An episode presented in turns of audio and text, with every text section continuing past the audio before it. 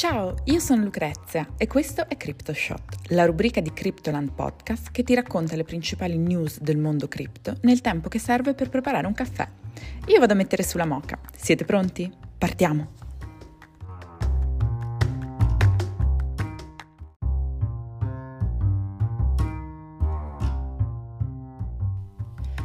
«6 luglio 2022. L'Italia lancia un fondo per i progetti cripto.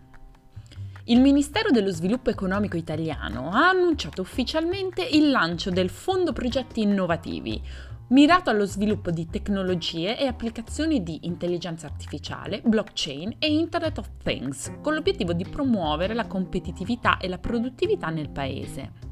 In un annuncio di martedì, il Ministero ha dichiarato che le aziende e le società di ricerca pubblico-private potranno richiedere finanziamenti dal governo per lo sviluppo di progetti relativi all'intelligenza artificiale, all'Internet of Things e alla tecnologia blockchain.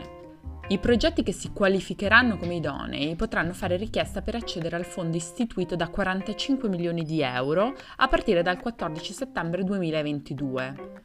Una quota dei finanziamenti sarà dedicata esclusivamente alle attività situate in Abruzzo, Molise, Campania, Basilicata, Calabria, Puglia, Sicilia e Sardegna. Il finanziamento è stato istituito con lo scopo di rafforzare la capacità di innovazione del nostro sistema produttivo per renderlo sempre più competitivo, favorendo lo sviluppo tecnologico all'interno delle imprese. Le iniziative ammissibili saranno valutate sulla base della capacità tecnica, scientifica e organizzativa del proponente, della rilevanza dei risultati attesi rispetto al raggiungimento delle finalità e degli obiettivi tecnologici. Si tratta sicuramente di una buona notizia per il nostro paese, anche se di strada da fare ce n'è davvero tanta se consideriamo le cifre investite dagli altri governi europei per l'innovazione. Giusto per avere qualche riferimento, il governo del Regno Unito ha istituito un fondo dedicato alla crescita del fintech da 1,28 miliardi di dollari e la Germania ha appena annunciato disposizioni per rafforzare il finanziamento delle start-up con un maxi fondo da 10 miliardi di euro, cifre che ovviamente fanno impallidire il fondo italiano da 45 milioni. Il metaverso delle Board Apes apre questa settimana. Other Side, il metaverso del Board Ape Yacht Club, è tra i progetti più attesi di questo 2022 e ha iniziato oggi i primi test di carico. Finalmente potremo vedere che cosa ha costruito Yuga Labs dietro le quinte durante questi mesi e soprattutto scopriremo se l'esperienza ludica di Other Side sarà davvero divertente come è stata presentata e in grado di attirare giocatori e investitori. Il primo test appunto si terrà oggi 6 luglio e il secondo il 9 luglio e serviranno per verificare che le infrastrutture siano a tutti gli effetti funzionanti e pronte per tutti coloro che vorranno partecipare all'esperienza nel metaverso. La prima demo del gioco, intitolato First Trip, sarà disponibile per i possessori di Other Deed dal 16 luglio.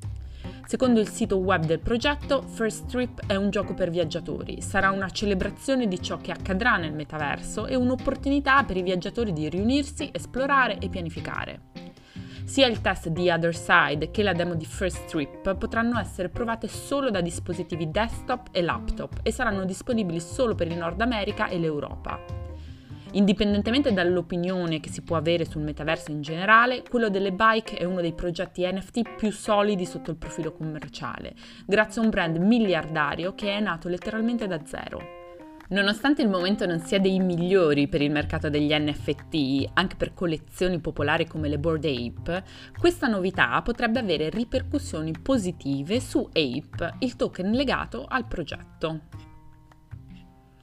Le gas fee di Ethereum scendono al prezzo più basso dal 2020. Tra quelli che vengono individuati come i più grandi ostacoli per l'adozione mainstream di Ethereum c'è sicuramente il costo estremamente elevato delle commissioni di transazione, note come gas fee, necessarie per completare una transazione. Tuttavia, negli ultimi giorni si è verificato un vero e proprio crollo del costo medio delle commissioni sulle transazioni registrate sulla blockchain di Ethereum. Per quasi due anni la commissione media richiesta dalla rete Ethereum è stata di circa 40 dollari. Nel novembre 2021, quando diversi investitori hanno iniziato a lamentarsi delle commissioni sul gas eccessivamente alte, il cofondatore di Ethereum Vitalik Buterin ha proposto una soluzione a breve termine per ridurre i costi di roll-up, introducendo un limite di dati per blocco, così da ridurre i costi del gas. Dopo picchi di oltre 60 dollari a novembre, il costo medio giornaliero per transazione è sceso a 6 dollari a marzo, ma da allora si è abbassato ancora di più, il 2 luglio, infatti, il costo delle gas fee è sceso sotto il 1,70 ovvero un calo di più del 97% rispetto all'anno scorso. Questo crollo si deve ovviamente al netto calo del numero delle transazioni registrate quotidianamente sulla blockchain di Ethereum, con conseguente forte riduzione della coda delle transazioni in attesa di essere registrate. Se a ottobre 2021 ci fu addirittura un picco ad oltre 1,5 milioni di transazioni registrate in un solo giorno, già a gennaio si era scesi sotto l'1,1 milioni e a partire dal 22 giugno si è scesi sotto il milione. Questa forte riduzione del numero giornaliero di transazioni ha svuotato la coda di quelle in attesa, facendo così crollare la, le fee necessarie per farsene approvare una. Dunque le fee più basse sembra che siano dovute principalmente alla riduzione delle transazioni in coda per essere registrate sulla blockchain, non all'utilizzo su larga scala di soluzioni di secondo livello. Da notare infatti che per quanto riguarda Bitcoin, il sempre maggiore utilizzo del Lightning Network ha ridotto le fee medie giornalieri a 0,40 centesimi, nonostante il numero medio giornaliero di transazioni registrate sulla blockchain sia stato pressoché costante negli ultimi 12 mesi, mentre quelle di Ethereum sono comunque ancora sopra il dollaro. Quindi, se da un lato il crollo delle fee su Ethereum sembra essere dovuto più ad una riduzione delle transazioni che all'utilizzo di soluzioni second layer, dall'altro invece per Bitcoin sembra valere l'esatto contrario.